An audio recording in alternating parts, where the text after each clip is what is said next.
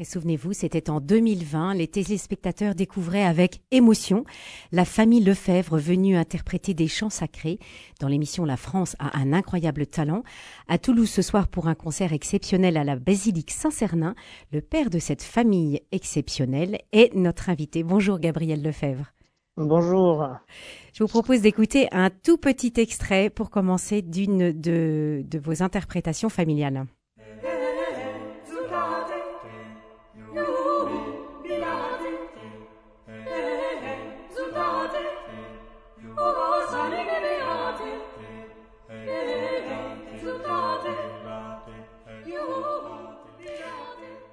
Exultate, jubilate, voilà de quoi bien commencer notre journée. Anne, votre épouse, vous-même, ainsi que vos six enfants, Gaël, Blanche, Clément, Emmanuel, Colombe et Raphaël, vous produirez ce soir en concert dans le cadre du Festival de la Beauté, dont Radio Présence est partenaire. Gabriel Lefebvre, que de chemins parcourus depuis ce 15 décembre 2020, de nombreux concerts et interviews, Ad Vitam, votre premier album sorti en octobre 2021, un. Livre dans le cœur de la famille Lefebvre publié chez Plomb, et pour couronner le tout, une visite au Vatican en février dernier. Quel souvenir, six mois après, gardez-vous de cette rencontre du pape François, Gabriel Lefebvre?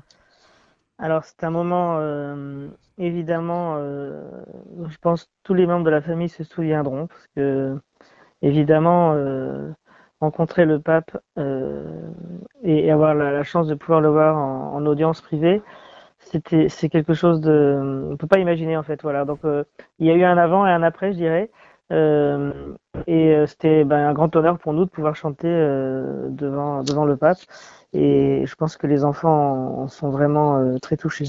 Est-ce que le pape François vous a confié une mission ou vous a dit quelque chose de très particulier puisqu'il y a, comme vous le dites, un avant et un après? Bah, Il nous a dit euh, de prier pour lui, mais de façon vraiment très euh, insistante.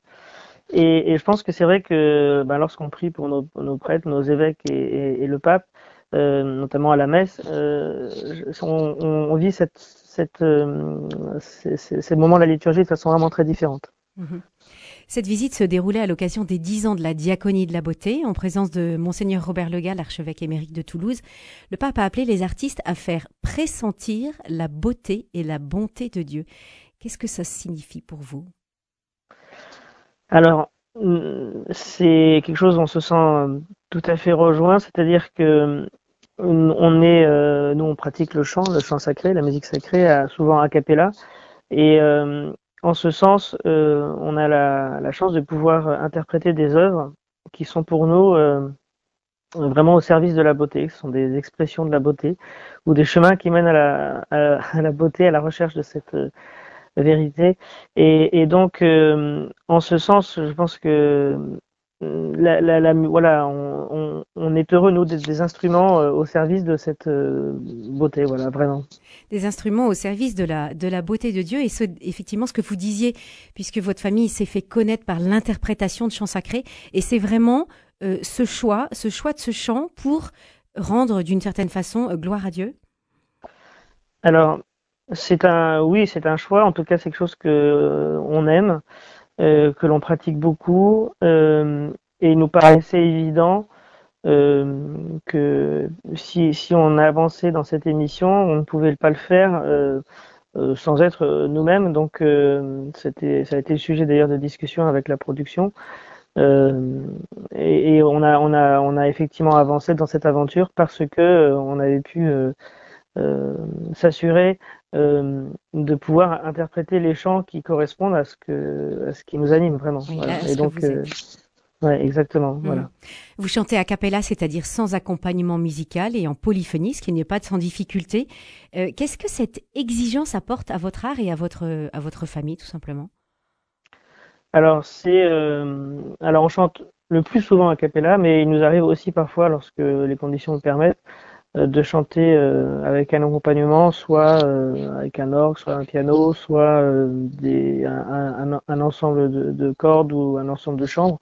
Donc on n'est pas exclusivement a cappella, mais c'est vrai que ben, c'est souvent plus simple parce que on est déjà huit en famille. Mhm. Et ben, en fait, il suffit, il suffit disons que lorsqu'on arrive à être tous les huit ensemble, on peut, on peut interpréter cette musique a cappella.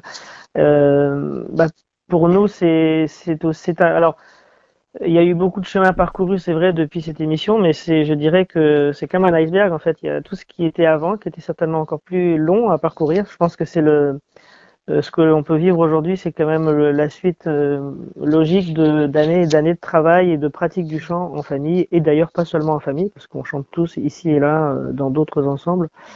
Et c'est vrai que chanter en famille, ça, ça un capella, c'est un, sont des moments où on, on vit et on, expérimente l'harmonie, l'unité, la recherche de l'équilibre.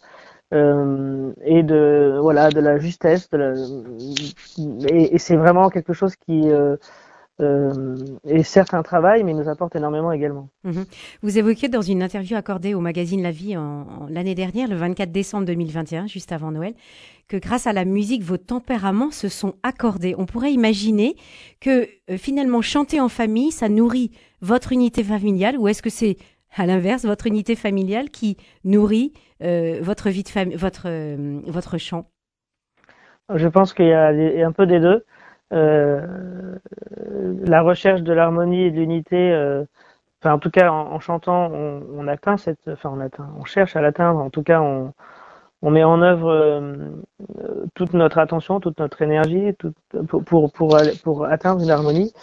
Et, cette harmonie, elle existe avec les différences des uns et des autres, la complémentarité des uns et des autres. D'ailleurs, c'est à mon avis quelque chose qu'on a tendance à oublier dans l'époque d'aujourd'hui, c'est que on a le droit aux différences, on a le droit à, à, toutes sortes de choses de ce type-là. La question, c'est de respecter et en fait de, de, de connaître euh, voilà nos différences et de pouvoir les accorder.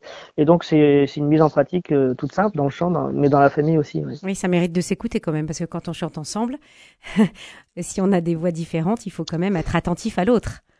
Exactement, il faut être attentif à l'autre, il faut arriver à, à ce que ce que chacun apporte euh, viennent contribuer. J'aime bien l'idée du bouquet, si vous voulez, c'est-à-dire que bah, une fleur, euh, individuellement parlant, peut être très belle.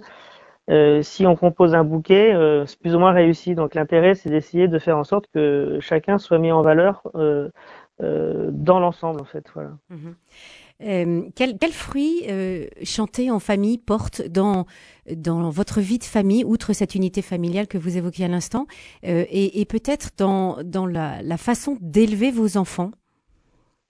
Alors, euh, je ne sais pas si c'est dans ce sens-là que je, je, je, je crois pas que la, enfin, je, dirais plutôt que la musique, fait de chanter en famille est une expression de, de, votre de ce que l'on essaie, mm. de ce que l'on essaye de, de, de, vivre, de la façon dont on essaye d'élever nos enfants, euh, et que ça peut se traduire euh, par le chant, ça pourrait se traduire probablement par d'autres choses. Il y, a des, il y a des familles, je pense, où euh, euh il y a une unité, une harmonie euh, qui se fait avec d'autres, euh, sur d'autres plans.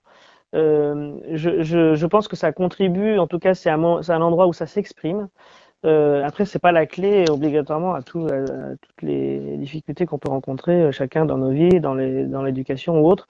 Euh, je, pense que euh, le, le, chant, voilà, vient vient en tout cas nous permettre de, nous poser à certains moments et, euh, et, de, et, de, vivre des moments d'harmonie qui sont des étapes.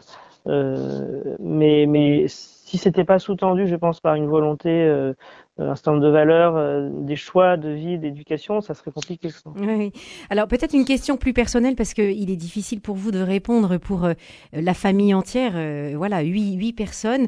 votre famille a, a découvert, vous, vous, le disiez dans un, un autre entretien, a découvert le chant polyphonique lors d'une prière familiale, tout simplement en interprétant ce chant bien connu à la Vierge Marie couronnée d'étoiles.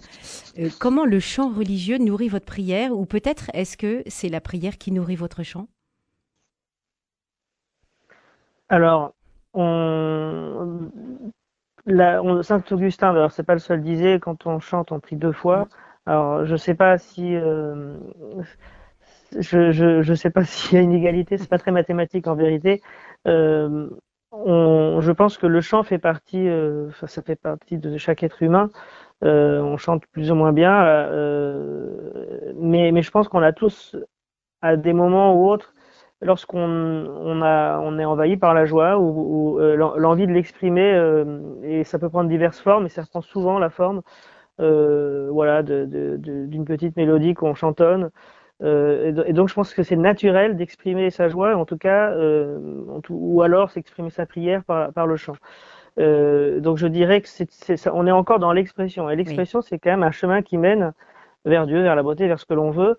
Mais je dirais plus que c'est un moyen euh, pour pour euh, pour aller euh, pour avancer ou pour aller vers, vers, vers Dieu. Hmm. C'est un moyen, et pourtant, on peut dire que vous êtes tombé dans la musique quand vous étiez petit, ainsi que votre épouse Anne. comment la, la, musique vous a permis de mûrir votre vocation de musicien chrétien et puis de, de transmettre à votre tour cette, cette vocation? Si on peut parler de vocation.